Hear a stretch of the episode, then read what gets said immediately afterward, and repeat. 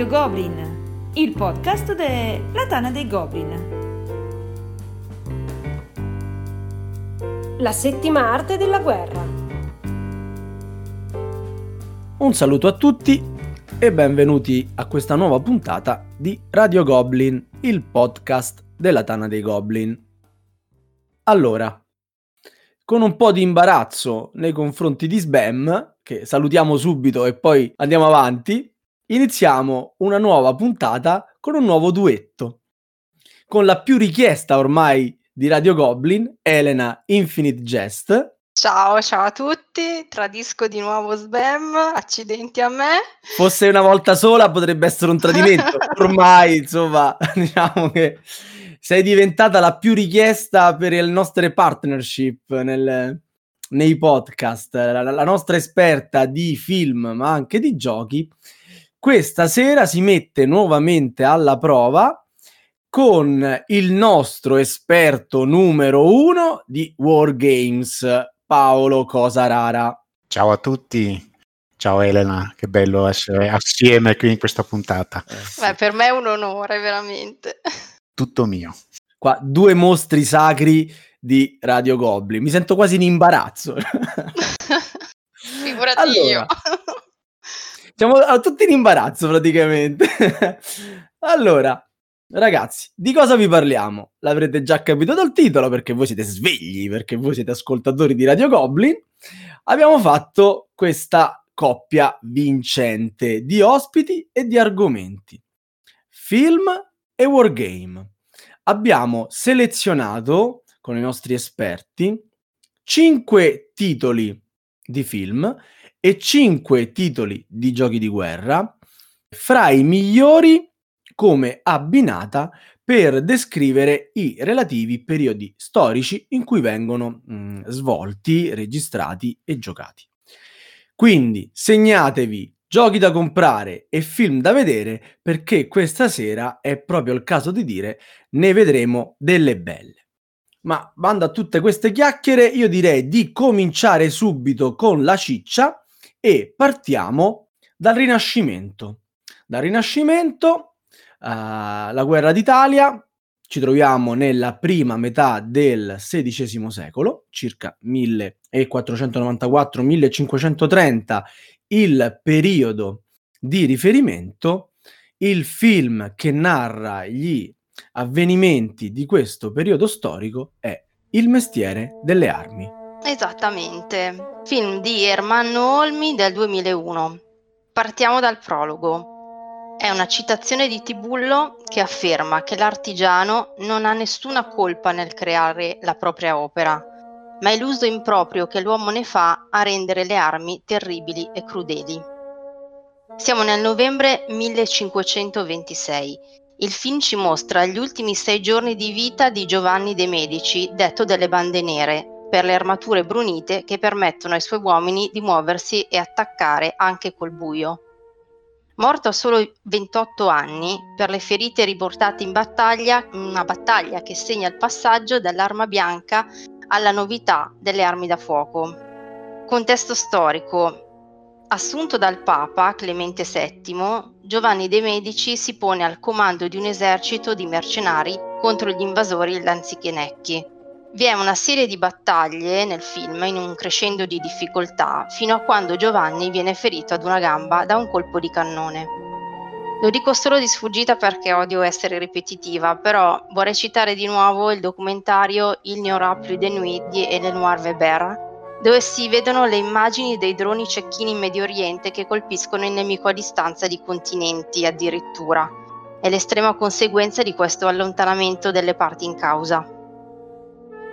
I pensieri del protagonista, Giovanni, ci arrivano tramite voci fuori campo in un italiano cinquecentesco meraviglioso.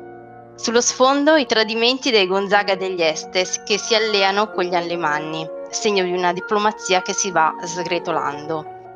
Questo film indugia sulle inquadrature degli oggetti, sui gesti antichi del mestiere, appunto come recita il titolo, che rimanda anche ai mestieri di chi fa il cinema, Una delle scene più significative del film è la forgiatura dei quattro falconetti affustati su ruote, i quattro piccoli cannoni, ma non solo, anche i momenti di pausa dalla battaglia con la filatura delle spade, spade che servono anche come utensili per porzionare la selvaggina che viene cacciata e cotta in loco per i soldati, e spade usate anche come spiedi. La figura del protagonista col volto di Hristo Zhivkov all'afflato dell'eroe decadente, simbolo di un'epoca destinata al declino, l'epoca dell'onore, spazzata via come le armature a contatto con gli esplosivi. Tra l'altro faccio notare che Olmi non lavora mai con attori strafamosi, ma solo con quelli poco conosciuti o addirittura non professionisti.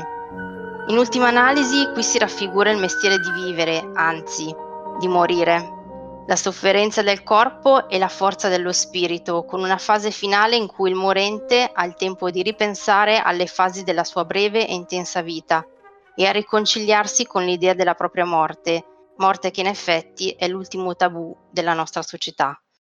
Il mestiere delle armi termina col personaggio narrante di Pietro Laretino con questa frase. A motivo della sinistra sorte capitata al signor Giovanni de' Medici, i più illustri capitani e comandanti di tutti gli eserciti fecero auspicanza affinché mai più venisse usata contro l'uomo la potente arma da fuoco. Ovviamente sappiamo che i risultati furono ben diversi. Spoiler. Allora, devo ammettere una certa invidia di vedere qua questo film e Paolo lo sa perché volevamo farci proprio una puntata di accadde oggi, vero Paolo? Sì, il film è meraviglioso. Paolo ama da morire questo film, ha contagiato anche me, però ce lo siamo voluto tenere buono anche per questa puntata perché merita ogni, ogni onore. Allora, immagino tu non mi parli di Principi del Rinascimento, anche se tutto sommato, dai, è un bel gioco dove un po' di guerra c'è. Ci parli invece di. Vi parlo di un gioco della casa italiana Europa Simulazioni che si intitola All is Lost Save Honor. Eh, la casa italiana? Sì.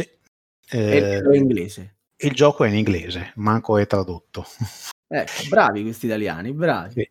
Il titolo eh, è tratto dalla frase che eh, il re Francesco I scrisse alla madre dopo la battaglia di Pavia, quando venne preso prigioniero, in cui disse tutto è, è perduto fuorché l'onore che è salvo. E nel periodo che ha descritto Elena del cambiamento del modo di fare la guerra, è l'oggetto di questo primo volume dell'Europa Simulazioni, che consente ai wargamer di simulare le battaglie, le campagne che si sono succedute nell'Italia del Nord eh, la mappa parte dal Piemonte, arriva fino al, al Veneto occidentale e eh, spazia a sud fino agli Appennini campagne che sono, ne sono rappresentate 5 dal 1509 appunto alla quella che è culminata nella battaglia di Pavia e consente in una mappa eh, strategica di prendere il ruolo dei grandi capitani dell'epoca e di condurre eh, una campagna militare contro l'avversario del momento. Il giocatore viene incaricato di gestire tutta eh, la campagna partendo dai rifornimenti e vengono simulate perfettamente le difficoltà di approvvigionamento degli eserciti sul campo, eh, la capacità di comando diversa per i diversi condottieri, quindi abbiamo Francesco I, un grandissimo condottiero come l'Alviano, mentre ci sono poi condottieri molto più scarsi, Giovanni De Medici è uno di quelli bravi condottieri che hanno delle caratteristiche, la loro capacità di combattimento, tattica, di portare gli uomini in battaglia, la loro visione strategica e il loro grado che consente loro di comandare più o meno unità. Eh, le unità che noi eh, vediamo sul campo sono proprio quelle che rappresentano il passaggio dalla guerra eh, medievale, la guerra di condotta del XV secolo, dove eh, le compagnie mercenarie che conducevano le numerosissime guerre in Italia non avevano certo come obiettivo quello di distruggere gli altri o di perire nel tentativo, eh, ma un nuovo tipo di guerra in cui cambia anche il modo di concepire la vittoria e l'annientamento del nemico, che prima non era mai un obiettivo. Eh, nella guerra medievale tipicamente c'era un cozzo di armate che in qualche modo arrivavano a contatto più o meno per caso, mentre nel 1400 la manovra ha cominciato ad essere uno degli elementi che costituivano la guerra di movimento. Nel 500, in questi primi 30 anni, la manovra è diventato l'obiettivo. L'obiettivo in quelle campagne, in quelle guerre, così come nel gioco, è quello di manovrare in modo migliore rispetto all'avversario, in modo da tagliargli le linee di rifornimento, portarsi in una posizione migliore e combattere una battaglia che è già vinta in partenza perché io mi trovo in un posto migliore del mio avversario. Cambia il modo di combattere perché, come diceva Elena, vengono introdotte le armi da fuoco che fino alla fine del 400 eh, venivano usate principalmente come armi da assedio, quindi c'erano questi grossi bombardoni che eh, servivano a cercare di buttare giù le mura delle città. Erano di fatto inamovibili perché servivano otto paia di buoi per portarne uno i cannoni diventano più piccoli, diventano più eh, trasportabili e quindi vengono usati anche nelle battaglie campali e nelle varie battaglie che vengono descritte eh, in questo gioco si vede proprio il cambiamento dell'artiglieria che comincia a essere portata anche nelle battaglie campali dove prima c'erano solo i fanti e i cavalieri che combattevano. La prima campagna trattata è sostanzialmente l'ultimo trionfo degli svizzeri, quindi dei picchieri, gli svizzeri erano l'apoteosi del picchiere medievale che comincia a intaccare la forza della cavalleria e qui si comincia a vedere la uh, forza delle armi da fuoco e l'ultima campagna trattata dove i cannoni sono presenti in forza sul campo di battaglia è quella della battaglia di Pavia dove il fiore della cavalleria pesante francese che era la migliore d'Europa e del mondo si schianta contro i tercios spagnoli di picchieri archibugeri che fanno letteralmente a pezzi questi cavalieri corazzati e da quel momento in avanti il ruolo della cavalleria che era sempre stato quello di sfondamento e di arma principale viene via via sminuito per essere un ruolo di contorno, di esplorazione, di disturbo, ma non tornerà mai più ad essere il ruolo che aveva fino a quel momento. Quindi Pavia, 1525, un anno prima che muoia Giovannino de' Medici, è il punto di svolta del modo di fare la guerra. Il gioco tutto questo lo traduce perfettamente. È un gioco non facile, il regolamento è complesso, anche giocarlo non è, non è semplice perché ogni capitano ha la sua scheda dove devono essere piazzate le, eh, le forze che sono sotto il suo comando forze che poi man mano che si incontrano sul campo di battaglia danno vita a delle schermaglie come quella in cui è, è morto Giovanni de' Medici, quindi dove alcuni reparti si scontrano in campo aperto oppure danno vita ad assedi quando delle città eh, vengono poste sotto assedio dal nemico, ma il momento clou di tutti questi cinque scenari, queste cinque operazioni trattate nel gioco è la grande battaglia. La grande battaglia definitiva che ancora in questo periodo storico decideva le sorti della campagna. E quindi quando i due capitani generali eh, si incontrano sul campo di battaglia con gli eserciti principali, nasce la grande battaglia. La grande battaglia che a quel punto viene risolta su una mappa tattica dove il gioco prevede che si formino l'avanguardia, la, il corpo centrale e la retroguardia come accadeva all'epoca e a seconda dell'abilità tattica del capitano generale e a seconda di un tiro di dado che incide sul numero di espedienti che si possono prendere, si decidono segretamente le tattiche che ciascuna delle nostre forze, quindi cavalleria, artiglieria, lancieri, archibugeri, eh, lanzichenecchi, prenderanno durante la battaglia. E qui eh, si cerca di sorprendere l'avversario con delle tattiche particolari, cercando di capire cosa farà lui, se manderà avanti la cavalleria pesante, o prima i lancieri, o prima gli archibugeri, o cercherà di prima ammorbidire la, l'avanguardia o la, il corpo principale con le artiglierie, e ci saranno diversi round di battaglia finché una delle due forze schianterà di morale, diventerà completamente disorganizzata, si darà alla fuga e verrà inseguita dai vincitori. Quindi stiamo parlando di un gioco dedicato a, mh, diciamo, wargamer già svezzati sostanzialmente, no? Sì, sì, sì. È... Due tre ore di, di, tempo, che per un wargame non è tantissimo, però bisogna essere molto molto appassionati del Rinascimento e della guerra dell'Anzichenecchi per mettersi a questo tavolino, mi pare di capire. Permette di capire veramente, è uno studio storico raffinatissimo, permette di capire bene cosa è accaduto e non è da tutti, non è da tutti i giochi permetterti di fare questa cosa. E io questo gioco l'ho giocato da quando è uscito perché ho anche avuto l'onore di essere stato il primo a giocare con l'edizione pubblicata perché il, l'editore mi diede la copia alla ModCon del 2006 e con un amico lo intavolammo subito, eh, avendo come spiegatore il creatore del gioco. Quindi era la, erano le prime copie che uscivano dalla, dalla, dallo stampatore e, e, ce le diede in quell'occasione. E, e, l'esperienza fu bellissima e anche quando poi l'ho ripreso in mano per giocare le altre campagne mi sono sempre divertito molto. E, è un gioco di manovra che poi a un certo punto esplode in una grande battaglia. È possibile anche risolverla se non si vuole perdere tempo, ma in realtà è il fulcro del gioco, la, la, la parte tattica anche. E ci sono delle modalità di risoluzione veloce in cui si prende in conto le unità che ci sono, i modificatori dei comandanti, le possibilità tattiche, si tirano un paio di dadi e si vede che perdite ci sono state, come è andata. Poi in realtà è molto più divertente risolverlo in modo tattico con le, con le singole pedine perché l'esito, come accadeva all'epoca, non è per nulla scontato. Cioè, può accadere che la forza sulla carta più debole vinca su quella più grande, perché magari riesce a disorganizzarla, questa si dà alla fuga e nella fuga prende più perdite delle, delle altre. Ebbene, ne hai dette talmente tante di questo gioco che sono sicurissimo i nostri ascoltatori vorranno tutti giocarci, ma a me pare che di copie di questo gioco in giro non se ne trovino. Quindi, insomma, sarà una bella chicca da, da cercare in Ma qualche vecchia collezione. Immagino. Volendo sì, però in realtà io l'ho proposto perché doveva uscire a febbraio, eh, penso sia confermato, di quest'anno, il secondo, il secondo, volume.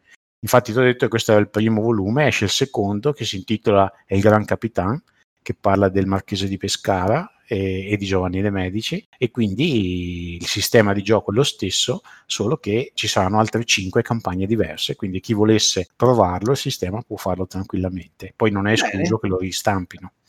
Bene, bene, bene. Ma andiamo avanti. Andiamo avanti anche eh, nel tempo, anche perché la nostra bella scaletta ce la siamo messa giustamente in ordine cronologico. E andiamo a parlare della guerra dei sette anni, 1757 circa, ovvero la guerra eh, fra francesi e inglesi in quel del Canada, del Nord America, quella di pochi acri di neve, se, se, per, per, dirla da board game ovviamente, no? ci mettiamo un pochettino anche di, di board game. E quale film migliore dell'ultimo dei Moicani? Elena? Esatto, The Last of the Mohicans 1992, film di Michael Mann. Ha avuto l'Oscar solo per il miglior sonoro. Ecco, iniziamo a dire due parole su Mann. Però che, Regista... che colonna sonora! Eh, esatto, che colonna, notevole. effettivamente notevole, sì. Regista decisamente eclettico per quanto riguarda il genere. Ha girato noir, polizieschi, action, la biografia di Muhammad Ali, uno degli horror più strani che esistano, La Fortezza, il capostipite dei thriller con Hannibal Lecter, Manhunter e questo The Last of the Mohicans che è un, è un melodramma storico. Uh, sono quasi tutti film costruiti attorno a un attore principale famosissimo, in questo caso l'ottimo Daniel Day-Lewis, sempre a servizio del personaggio. Per questo film addirittura si è allenato per mesi a correre nella foresta e a maneggiare le armi richieste. Tra l'altro Mann valorizza l'espressività degli attori che sceglie con un frequente utilizzo dell'effetto bokeh, cioè con un solo elemento a fuoco, di solito appunto il volto umano, e il resto molto sfocato per far mh, mm, uscire diciamo, la psicologia del personaggio. La trama è brevissimo, una famiglia di moicani, padre, figlio e figlio adottivo bianco, occhio di falco, orfano di genitori inglesi, si imbatte per caso in un'imboscata degli Urone, la tribù degli Urone, a scapito delle figlie del colonnello inglese Monroe e riescono a salvarle.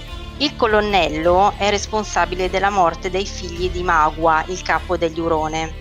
I due ragazzi eh, si innamorano delle figlie del colonnello, le scortano fino al forte inglese sotto assedio da parte dei francesi.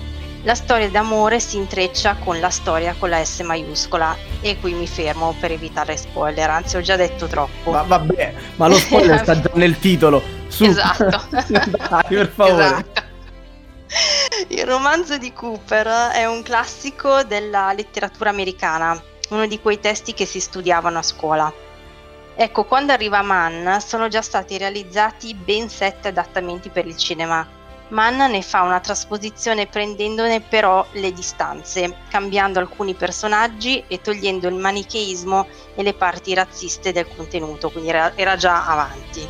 I personaggi cambiati sono eh, i nativi americani e il maggiore Hayward, che è lo spasimante della figlia maggiore del colonnello, il quale assume le ideologie di Cooper, l'autore del romanzo.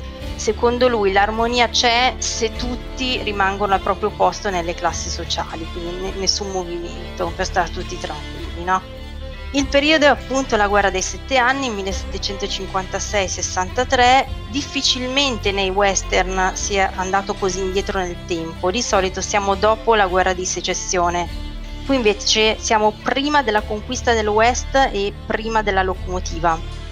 Però serve a Mann per raccontare le origini degli Stati Uniti, quindi stiamo parlando di un proto-western. Ancora una volta la guerra non è centrale nel film, come vedremo un po' in tutti i film scelti oggi. A Mann preme raccontare la fine, l'estinzione di un popolo, come evidenzia il titolo appunto. In questo è coerente anche la scelta di tenere malvagio il personaggio indiano di Magua, cui verrà rinfacciato da Occhio di Falco di avere fatto sua la mentalità europea di odio e di vendetta. Altra cosa, se si parla di Mann si deve citare il realismo. L'accuratezza storica di questo film è davvero perfetta. Mai si erano usati attori nativi americani per interpretare un popolo indiano. Anche le armi e gli utensili sono stati ricostruiti in base alla tribù. Eppure le tattiche di combattimento mostrate sono accurate rispetto alla tribù. Dal punto di vista pittorico, il regista si è fatto ispirare dai paesaggisti dell'Ottocento, ho letto che Mann fece seminare la valle in cui avviene la battaglia centrale quattro mesi prima di girare, per avere dei fiori arancioni in mezzo all'erba e creare uno splendido giardino per fare da contrasto al massacro. Come utilizzo della macchina da presa, Mann è stato definito autore neoclassico. Per le battaglie usa la Steadicam che dà dinamicità e il rallentì che dà epicità. Faccio notare che l'ultimo dei Moicani eh, fa parte della fine della parabola del western, riesumato da Balla coi lupi nel 90, da questo nel 92 e terminato con Gli spietati di Clint Eastwood, ultimo grande western moderno. Perfetto. E eh, il nostro esperto di Wargame, come anticipato precedentemente, non ci parla di pochi acri di neve, ma ci parla di Wilderness War. Eh sì, anche se dopo la presentazione di Elena io chiudo qui, vi dico che è un gioco point to point, card driven e passiamo al prossimo. Ma no, mi, ma dai! Mi, sembri Sbam, veramente. Ecco. Quando ammutolisce di fronte ad Elena. È il primo design di Folkorunke che è diventato famoso ultimamente per i coin. Eh, questo è un gioco, come dicevo, che una, si, si, gioca con le carte, un card driven, eh, a mazzo unico come a Annibale e le unità si muovono in una mappa da un punto ad un altro. Eh, il gioco, come eh, quello che è diventato poi il segno distintivo del design di Folcorunche, è un asimmetrico perché abbiamo da una parte l'esercito inglese regolare che deve cercare lentamente di arrivare allo scontro campale con le poche forze regolari francesi e conquistare le città principali, Montreal, Quebec, eh, mentre dall'altra parte abbiamo gli irregolari francesi, gli scorridori dei boschi e gli indiani. Le tribù indiane sono quasi tutte eh, amiche dei francesi, a parte per l'appunto i moicani che invece sono filo inglesi.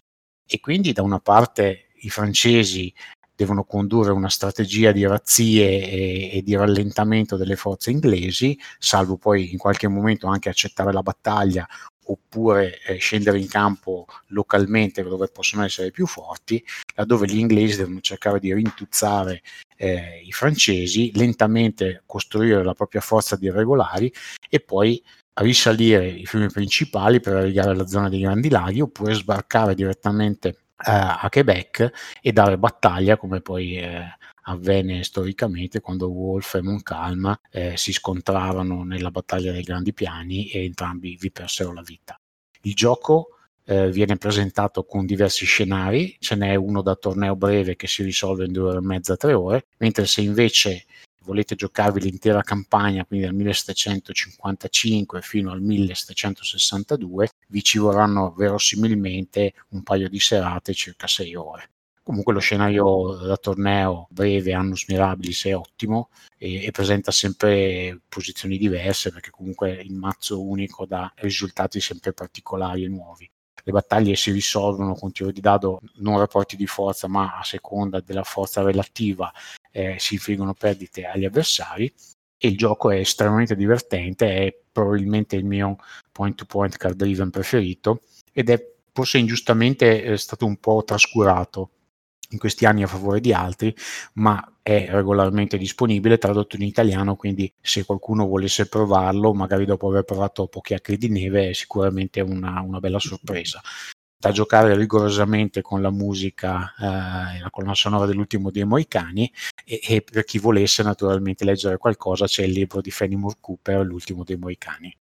Perfetto, benissimo. E agevolmente passiamo al terzo duo di film e wargame di questa sera. Un periodo che non poteva mancare assolutamente, calcolando l'amore di entrambi i nostri ospiti per questo personaggio. Parliamo di Napoleone e parliamo di un periodo abbastanza vasto, ampio, dal 1794 al 1815, quindi arriveremo fino a Waterloo. Elena ci racconta dei duellanti. Allora, premetto che da qua in poi eh, abbiamo il top per me, sono tra i, i film di guerra o comunque di battaglia veramente imprescindibili nel panorama cinematografico. Iniziamo con I Duellanti, The Duelists del 1977, premiato come miglior opera prima al Festival di Cannes di quell'anno, opera prima di Ridley Scott, signore e signori. Film basato sul racconto Il duello di Joseph Conrad, ispirato a una storia vera. E chi conosce anche solo vagamente Conrad di sicuro lo associa al suo romanzo più celebre Heart of Darkness, Cuore di Tenebra, che fornirà l'ispirazione per Apocalypse Now. Per Conrad l'essere umano cerca il conflitto costantemente a causa dell'irrazionalità nascosta del, nel nostro cuore di tenebra e questo film è la trasposizione in immagini della poetica di questo autore. Keith Carradine e Harvey Keitel interpretano due ufficiali ussari coinvolti in un interminabile duello iniziato per futili motivi Dico interminabile perché dura la bellezza di vent'anni, dal 1800 al 1820. Sullo sfondo della vicenda... Due che non si portavano rancore, no? no. no Io no. sbeh, praticamente. O sbeh chiunque altro. L'abbiamo già, già, citato tre volte, eh? gli fisseranno le orecchie. Eh vabbè, ma è impossibile, dai, è impossibile. Mi, mi sta mandando messaggi minatori. Sullo sfondo della vicenda l'ascesa e la caduta di Napoleone Bonaparte. I duellanti si affronteranno nei modi più disparati e con tutte le armi possibili, forti di un odio maturato al primo incontro e che ha a che fare con qualche necessità primordiale di avere un nemico, nemico che probabilmente è anche il nostro doppio. All'epoca c'erano vari tipi di duello, con fioretto, sciabola. I due più suggestivi che vengono visualizzati nel film e pericolosi sono quello a cavallo nella foresta di Betulle e con la pistola tra le rovine di un castello nella campagna francese.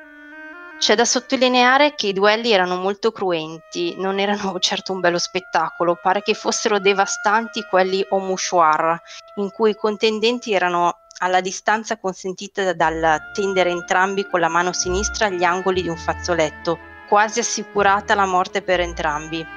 Quelli a cavallo erano altrettanto orrorifici, si puntava alla testa, con le conseguenze che immaginate. Il film, essendo un'opera prima, aveva un budget ridotto, ma come al solito si è sopperito con le idee. Dopo chi non ha testa abbia gambe, direi che ci sta. Chi non ha soldi abbia idee. Le idee sono state rendere il tutto molto pittorico tramite fasci di luce per gli interni che fanno molto Rembrandt e per gli esterni sono stati usati dei filtri graduati sui neri per dare una patina anticata. Sempre sulla pittura, la scena finale è un forte richiamo al dipinto Napoleon Bonaparte del 1830 di Benjamin Robert Haydon ma anche al meraviglioso Viandante sul mare di nebbia del 1818 di Caspar David Friedrich, uno dei capolavori del romanticismo tedesco. E comunque spesso nel film troviamo queste scene in cui la natura sembra partecipare alle emozioni dei personaggi e anche questa è un'altra caratteristica del romanticismo pittorico. Che dire ancora? Che Gabriel Ferraud, il personaggio di Keitel, è caparbiamente filo napoleonico ed è il più sanguigno, mentre Armand Dubert, aristocratico, è molto più critico verso l'imperatore e teme ogni incontro, pur affrontandolo in nome dell'onore.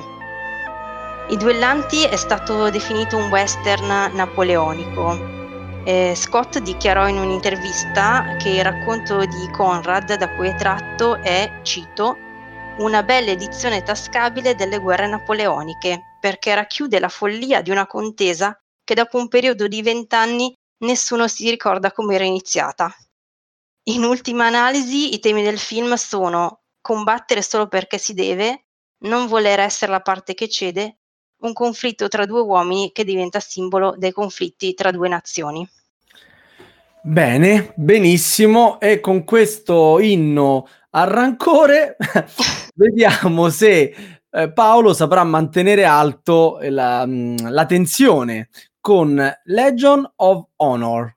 È un gioco del 2014, edito dalla Clash of Arms, che è una casa di wargame fra le più rinomate, che è nota per una linea di wargame napoleonici. Però Legion of Honor è una cosa un po' diversa, perché eh, consente al, a un numero da 1 a 6 giocatori di mettersi nei panni di un giovane sottotenente o sergente eh, francese nel 1792 e di vivere la vita di uh, un, un, ufficiale di carriera fino eventualmente a Waterloo come uh, accade anche nel film eh, di, di, duellanti, si vede che eh, gli ufficiali salgono di livello, quindi aumentano di grado, hanno impegni più importanti, eh, hanno amori, hanno duelli. Ebbene, i giocatori in questo gioco potranno rivivere il tutto. Eh, ognuno di loro avrà delle caratteristiche che ne, ne, determinano lo charme, l'abilità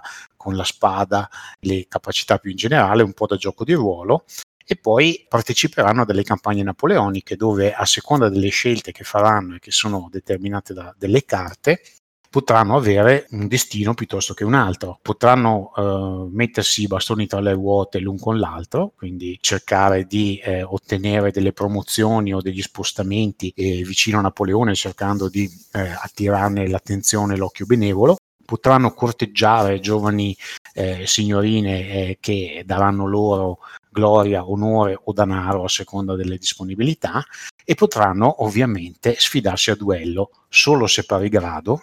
Quindi se uno è capitano e l'altro tenente non potrà succedere, devono essere nello stesso luogo, quindi devono essere nello stesso corpo, nella stessa campagna e possono appunto sfidarsi a duello con possibilità di ferite più o meno gravi che incidono sulla salute di ciascuno. Alla fine di ogni campagna questi eh, ufficiali possono aver guadagnato uno o più gradi oppure addirittura un titolo, magari conte o duca o principe o maresciallo e possono essere feriti, quindi avere delle malattie o dei, degli infortuni piuttosto gravi, possono anche morire addirittura e qui eh, si rientra nel gioco, quindi non c'è l'eliminazione del giocatore, perché si rientra come cugini del defunto con un grado in meno e con una quantità minore di denaro. L'unico caso in cui si può sfidare a duello qualcuno di un grado diverso è quando questo qualcuno ha cercato di insidiare la propria moglie o amante. Allora in quel ah. caso è ammesso sfidare a duello un altro giocatore anche se di grado diverso. E in effetti anche all'epoca era l'unico caso in cui i duelli erano eh, vietati e particolarmente vietati fra personaggi di grado diverso, però se qualcuno insidiava la moglie altrui allora le regole saltavano. C'è anche nel film, è molto ben evidenziata, non l'ho detto, però mh, questa cosa del pari grado e di essere comunque dello stesso grado per poter fare i duelli è, è ripetuta più volte. Infatti era una, una cosa importantissima per l'epoca. Comunque eh, è molto divertente, soprattutto se conoscete il periodo e lo amate, eh, i risultati possono essere i più disparati, quindi potete magari languire nelle retrovie e non riuscire a, far, andare eh, ad affrontare le campagne insieme a Napoleone, quindi magari venite piazzati in Spagna dove eh, vi scontrate contro gli inglesi ripetutamente, piuttosto che seguire le aquile imperiali lungo tutto il percorso che hanno fatto da Vienna fino a Mosca e ritorno, e, e, può capitare di chiudere la propria carriera come marescialli dell'impero, magari combattete a Waterloo, dopodiché seguendo appunto Napoleone quando rientra dall'Elba, dopodiché i Borboni, nel caso in cui Waterloo finisca come storicamente è andata, vi tolgono tutti i beni e vi tolgono il grado e morite in povertà eh, in qualche angusta casetta della provincia francese come accade ad uno dei due personaggi dei duellanti. Io ci ho giocato diverse volte con la compagnia giusta, è un gioco fantastico, volendo è anche possibile giocarlo in solitario, però si perde ovviamente molto dell'aspetto eh, cacciarona che può ad un certo punto uscire.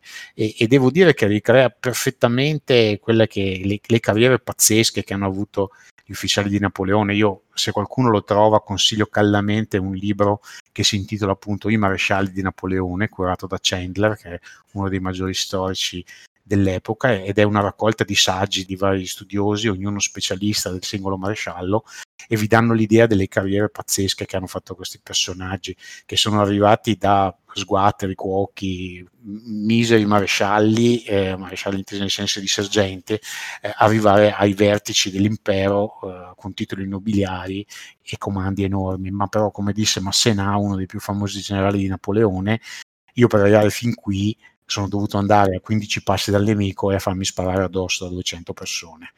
E, e, questo è reso molto bene nel gioco. È un gioco in produzione che si trova e è molto consigliato, soprattutto agli appassionati del periodo. Benissimo. Procediamo nel nostro excursus storico e arriviamo a una data che parla già da sola, 1942.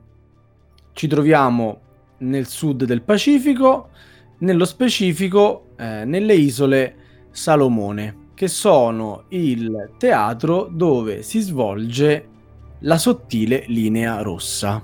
The Thin Red Line, film del 1998 diretto dal grandissimo Terence Malick. Da una ballata di Kipling sulla battaglia di Balaclava del 1854, il titolo del film e del romanzo a cui è ispirato si riferisce alle giubbe rosse della fanteria britannica. Recita: C'è una sottile linea rossa che separa il sano dal pazzo. C'è una sottile linea rossa che separa il paradiso dall'inferno, la vita dalla morte. C'è una sottile linea rossa che separa il bene dal male, la pace dalla guerra. O meglio, c'era una sottile linea rossa e ora non c'è più. La battaglia di Guadalcanal nelle isole Salomone del 42 è solo un pretesto per un film di guerra che ha ambizioni filosofiche, di un regista che ha ambizioni filosofiche, Heidegger e Schopenhauer nello specifico. Caratteristiche della sua poetica sono l'uso del voice over, attenzione verso la natura, Narrazione non lineare. Non per niente il famoso critico Roger Ebert aveva scritto che sembra che gli attori stiano girando un film e il regista un altro. Questo film viene spesso messo a contrasto con l'altro film sulla seconda guerra mondiale uscito lo stesso anno, Salvate il soldato Ryan, dove il gruppo andava a salvare il singolo, quindi con una trama ben definita, dritta al punto, film molto più piaccione, crowd pleaser come dicono quelli bravi, eroico, adatto al grande pubblico. Qui abbiamo invece un cast stellare, un firmamento intero, molti attori hanno accettato ruoli di pochi minuti pur di entrare nel cast di Malik. Abbiamo Jim Caviezel, Eddie Brody, John Travolta, Sean Penn, Ben Chaplin, John Cusack, Woody Harrelson, George Clooney, Nick Nolte e di sicuro ne ho dimenticato qualcuno. Quindi cast stellare dove ognuno vivrà gli eventi raccontati in modo personale, secondo la propria coscienza, senza trasmettere quello che prova agli altri, per dirla con Schopenhauer. Vivono il mondo che condividono, ognuno attraverso la sua personale rappresentazione limitato alle proprie esperienze e ai propri sensi. Abbiamo Sean Penn materialista, l'ambizioso Nick Nolte, lo spirituale Caviezel, l'umano Coteas e Chaplin che cerca di rimanere sano di mente pensando alla moglie. Il regista non ci viene in aiuto dando un punto di vista principale, anzi tocca a noi scegliere quale condividere. Malik focalizza l'attenzione sul rapporto bene-male senza, di nuovo senza prendere una posizione definita, non è né a favore degli americani né dei giapponesi. Quello che si pone è la domanda da dove viene tutto questo male. Tutti i personaggi affronteranno in modo diverso questa domanda nel corso del film. Malik è uno dei registi che più hanno lavorato sulla luce, questo film è forse l'esempio più alto. In questo caso si tratta della luce interiore che gli esseri umani sembrano emanare ancora di più quando sono messi di fronte alla propria mortalità.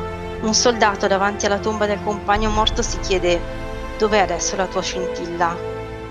La luce nella foresta eh, ha qualcosa di divino, ehm, questo viene eh, spesso usato il, il contre-plongé eh, nel film quando gli attori vagano per la foresta Emblematica è l'inquadratura delle foglie crivellate di colpi e dai buchi lasciati dai proiettili filtra la luce. La natura è ancora viva, un uomo sarebbe morto, la natura è indifferente e superiore e la sua bellezza viene messa a contrasto della follia della guerra.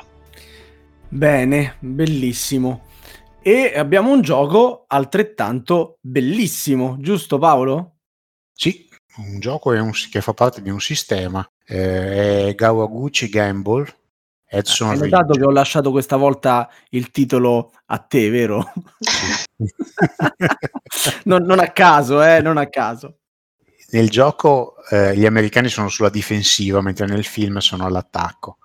Rappresenta il tentativo da parte dei giapponesi, eh, tre battaglioni, 3.000 uomini circa, che tentano di conquistare il campo d'aviazione attorno a cui è girata tutta la battaglia di Guadalcanal. E eh, su questa collina, Edson Ridge per l'appunto, si posiziona la difesa dei Marine e della fanteria, 800 uomini circa, che devono resistere. Fu una battaglia terrificante, basti pensare solo che degli 3.000 giapponesi ne tornarono a stento 500 alle linee eh, loro, gli altri morirono tutti, niente feriti né prigionieri. E la, per rappresentare questa battaglia ferocissima fatta nella giungla, a parte questo cucuzzolo, eh, gli autori, che sono Ken Dunn e Brian House, che sono piuttosto noti, soprattutto nel mondo di Advanced Squad Leader, hanno scelto un sistema eh, molto eh, amato e soprattutto benissimo rodato, che è il sistema ad aree ed impulsi eh, è un sistema che parte da lontano, dal, di cui ho già parlato in altri podcast, eh, in cui eh, la dinamicità è data dal fatto che i due contendenti, i due giocatori si scambiano un impulso a testa, quindi è molto dinamico come sistema, non ci sono tempi morti. E è stato adattato in modo molto intelligente e per la prima volta, fra l'altro, alle battaglie terrestri del Pacifico in cui abbiamo eh, le capacità dei giapponesi di eh, filtrare attraverso la giungla e di sorprendere gli americani e di muoversi nascosti e non visti, oppure di scatenare delle terribili e improvvise cariche banzai con cui eh, sovrastare i difensori eh, in un sanguinosissimo attacco corpo a corpo. Eh, erano ormai l'ultimo esercito che praticava questo tipo di attacco. Il sistema dà molta importanza al, all'uso delle mitragliatrici, come storicamente è ed è accurato, e al terreno che ci si trova ad affrontare. Il modo in cui vengono risolti i combattimenti lascia molto spazio anche al dado, perché ad una serie di modificatori di base, la forza dell'unità attaccante principale, quelle d'appoggio, le mitragliatrici e, e altri fattori, si assomma al tiro dei dadi mentre il difensore assomma il valore di difesa del terreno più l'unità principale in difesa ed altri fattori di difesa come le mitragliatrici, che in caso di difesa attaccano anche per prime facendo dei danni agli attaccanti. Ecco, io non entrerò oltre nel, nello spiegare eh, il regolamento che comunque ricalca molto quello di altri giochi della serie e non posso raccomandarlo abbastanza perché comunque è una visuale nuova sul Pacifico di un sistema che funziona perfettamente ha il vantaggio che in due ore e mezza, tre vi fate una partita ed è disponibile nei negozi, eh, per cui è un buonissimo punto di partenza per recuperare magari qualche titolo un po' più vecchio che si trova solo nelle collezioni o qualche volta quando viene posto in vendita su BGG. A me spaventa un po' per la, la lunghezza, però effettivamente sì, Mm. Sì, hai notato come Avevo dice due, due ore e mezza, tre, no? Eh, come dire una passeggiata. Eh, vedo 150 minuti qua su BGG, azzo. Eh. Sì, sì, due ore e mezza, non due e mezza. Eh, vabbè, Ragazzi, abbiamo una cognizione del breve che è diversa. È vero. È Quello vero, per noi è un filler, per te non nemmeno inizia. Ah. e va bene. E siamo arrivati all'ultima coppia di questa sera. Ma magari, chi lo sa, potrebbero essercene poi ancora in futuro, no? Cari i miei amici e ospiti. Parliamo della guerra nel Vietnam, 1967-68 circa, e purtroppo non, non si può non parlare della guerra nel Vietnam se non che attraverso questo capolavoro assoluto. Tra l'altro film anche transgenerazionale, questo è un film che è piaciuto a varie generazioni, poi per carità, Kubrick non piace solo a Darsi, diciamo. Parliamo anche di... al regista, anche al regista non piace. Ah, anche al regista, mamma mia. Sì, Cambiamo il regista. L'avete capito tutti? Parliamo di Full Metal Jacket. Esatto. Uh, Stanley Kubrick, il genio, 1987 fa uscire questo uh, film veramente capolavoro, torna per la quinta volta a girare un film a tema bellico. Immagino che lo considerasse un buon teatro per raccontare la condizione umana. Il film si divide nettamente in due parti. La prima in Virginia, dove il terribile sergente Hartman indottrina le reclute. In questa parte spiccano i personaggi dell'intellettuale Joker Matthew Modine ed è il buonaccione Palla di Lardo, prima apparizione di Vincent Donofrio e che prima apparizione. Nella seconda parte, in Vietnam, ritroviamo Joker che lavora come giornalista del periodico dell'esercito. Primo tema, Kubrickiano. L'esercito come macchina e come sistema, il cui fine ultimo non è tanto la distruzione quanto il controllo dell'individuo, c'è una frase di Joker in voiceover, dice il corpo dei Marines non vuole dei robot ma dei killer, uomini indistruttibili. Questa frase è evidentemente una contraddizione, evidenzia il fatto che il condizionamento sulle persone affligga anche il linguaggio, privando le parole del senso. Robot e uomini indistruttibili vuol dire di fatto la stessa cosa. I soldati sono addestrati a forza di riflessi condizionati, a esprimersi con un linguaggio osceno alla violenza, violenza che Kubrick lega alla regressione infantile. Ad esempio, le istruzioni sono ripetute in modo automatico, come una filastrocca. Gli attrezzi di esercizio fisico sono come quelli del kindergarten, solo più grandi. La canzone finale, dove gli inni dei Marine sono sostituiti dalla canzone di Topolino. In quest'ultimo caso la regressione al periodo dorato dell'infanzia è anche un rifugio dell'anima contro tutto quello che vedi sul campo di battaglia.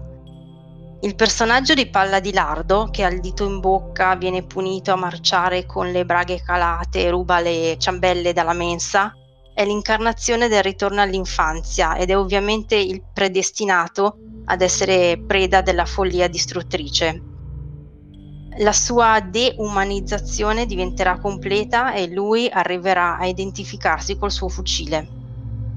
Con la seconda parte, Kubrick distrugge la costruzione della macchina esercito e ne svela la debolezza.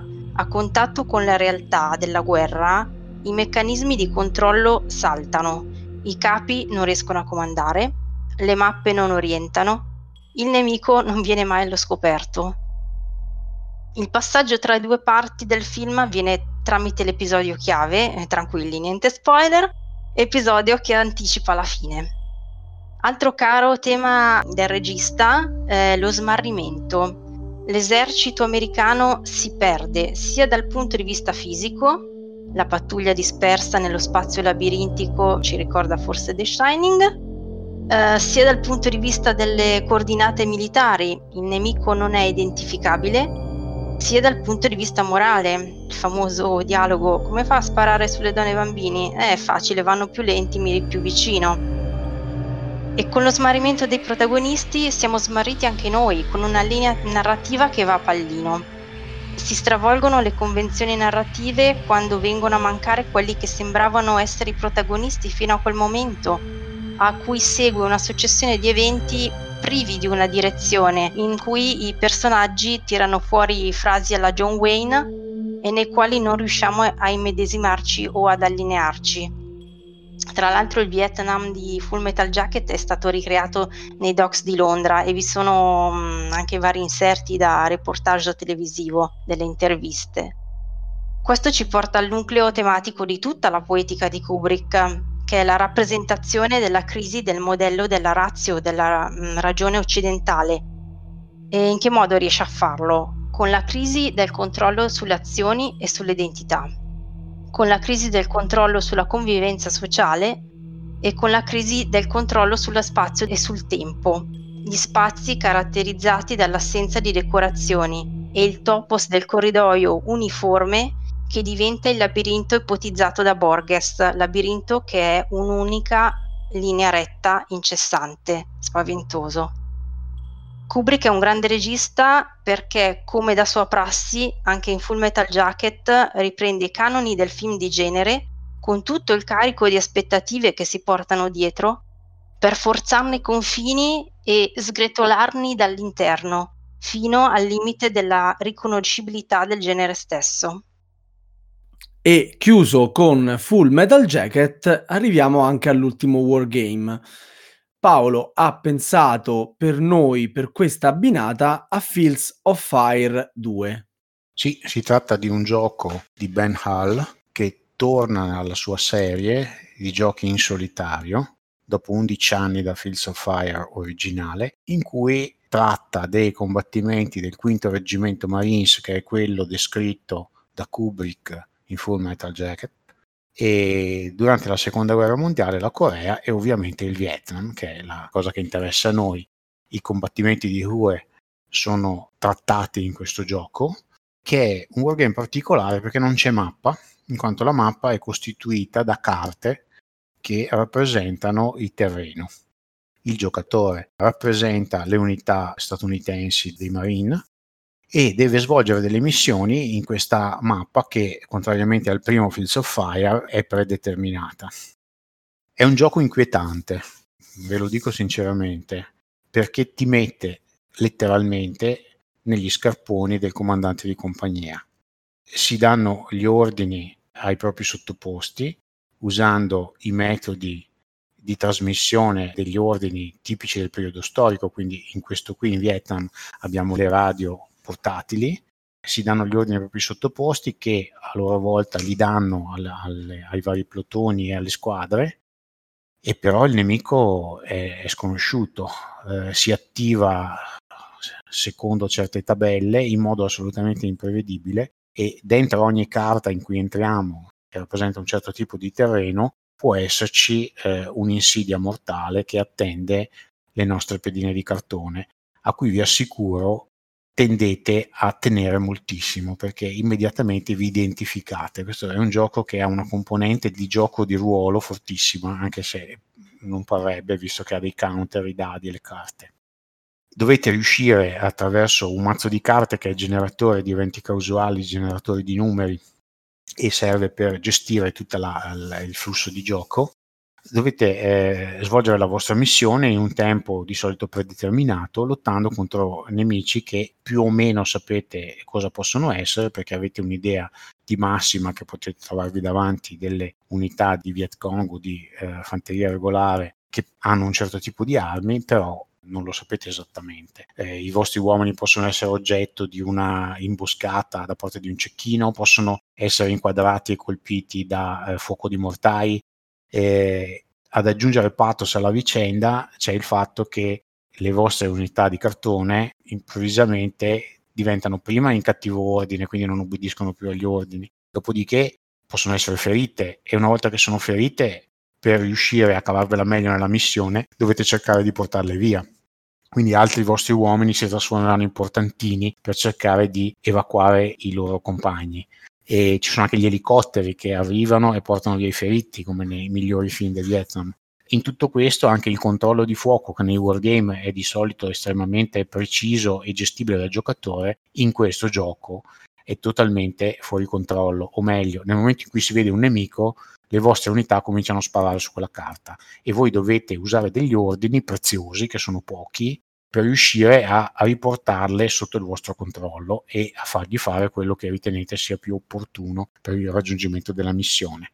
E se poi avete la sfortuna che la radio si rompe o perdete il contatto con i vostri uomini, ci sono degli ordini predeterminati dati all'inizio della partita che usano i nebbiogeni, quindi i classici razzi colorati o le granate di fumo colorato, eh, come nella realtà anche in questo gioco eh, hanno dei significati ben precisi e permettono di dare degli ordini generalizzati a tutti.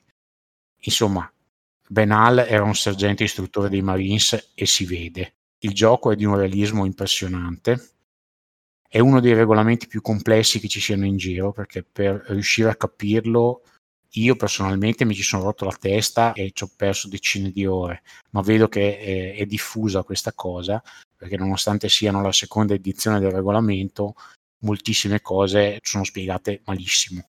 Però in fondo a un percorso estremamente complesso vi attende un gioco profondo, pieno di soddisfazioni che potete eh, setappare e, e mettere via in un attimo, per cui in realtà non si pone il problema di tenerlo giù o della durata, perché comunque eh, segnate le posizioni e poi ricominciate.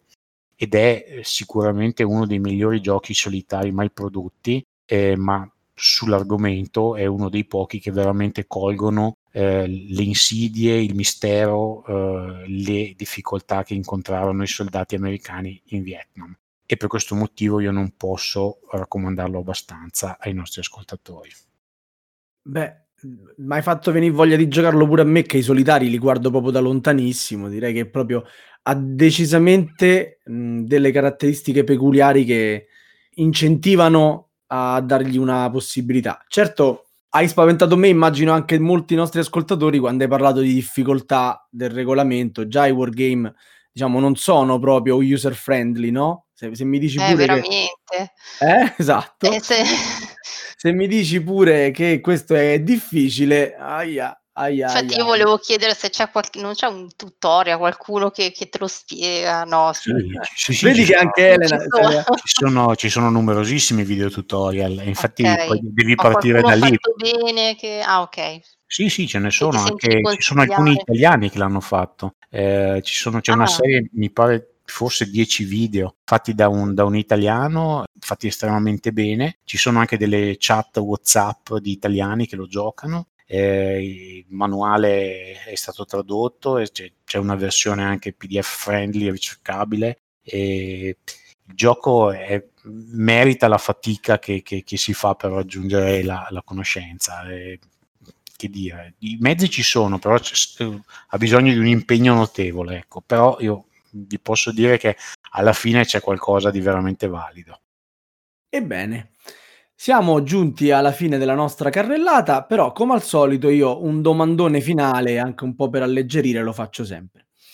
Mm, voglio sapere da voi, e comincio da, da Elena, se fra tutti i giochi proposti da Paolo, ce n'è uno che già ha dovuto prenderlo, provarlo perché uh, dovete sapere che la produzione di questa puntata ha preso il suo tempo, giustamente, e che questi cinque titoli sono una selezione di tantissimi altri titoli che i nostri due ospiti hanno messo lì, diciamo, per fare la selezione.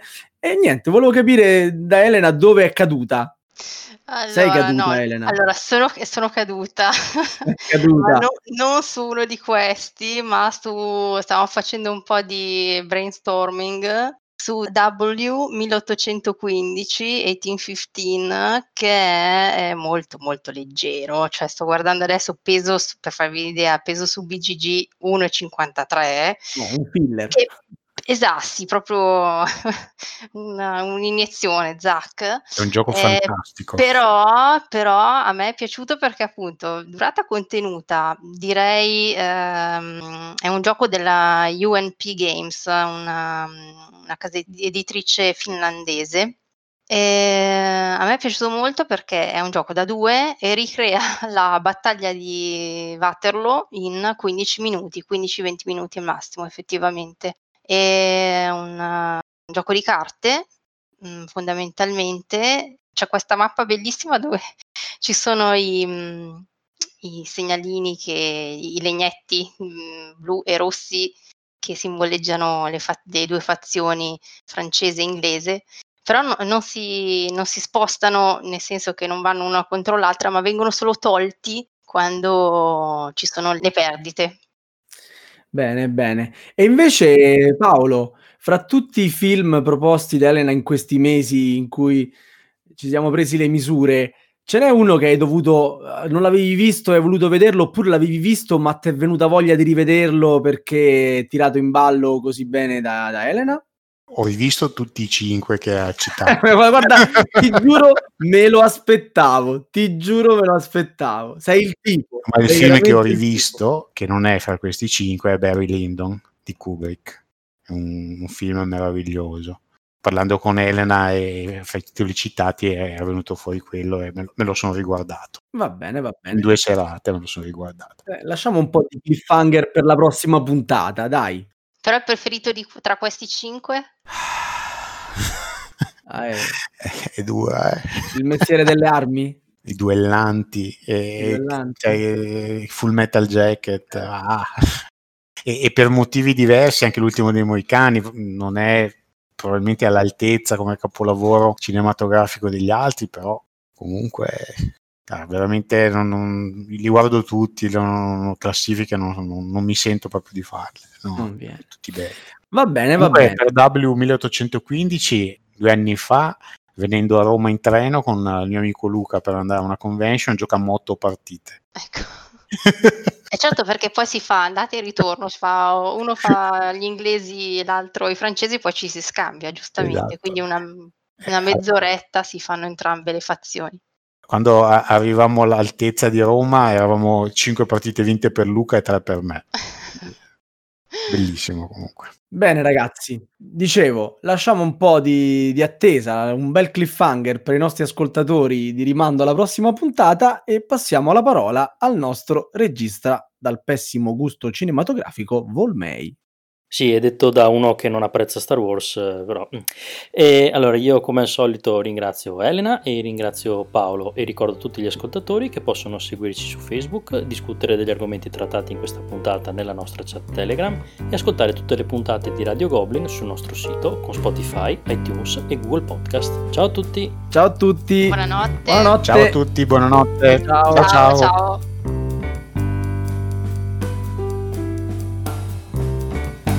Avete ascoltato Radio Goblin, il podcast della Tana dei Goblin.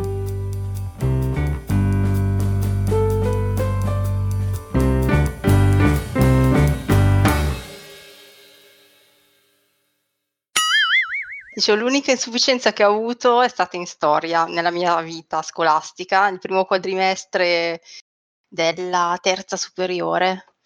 Ehm, ma perché? Perché avevo preso un 5 secco sulla prof uh, bastardissima che aveva interrogato tipo il primo giorno di scuola sul, mh, su, su, su, sul programma della, dell'anno precedente. Ammazza. proprio... Quindi insufficienza, da lì me la sono presa per insufficienza, allora ho preso 7 la, il, il, secondo quadrimestre, me lo ricordo ancora, pensati, perché mi era rimasta qua sta cosa ed è stata l'unica professoressa che mi aveva fatto am- amare la storia, purtroppo poi è cambiata, vabbè. Gli altri invece proprio studiavo solo in modo nozionistico e mi è spiaciuto, ecco.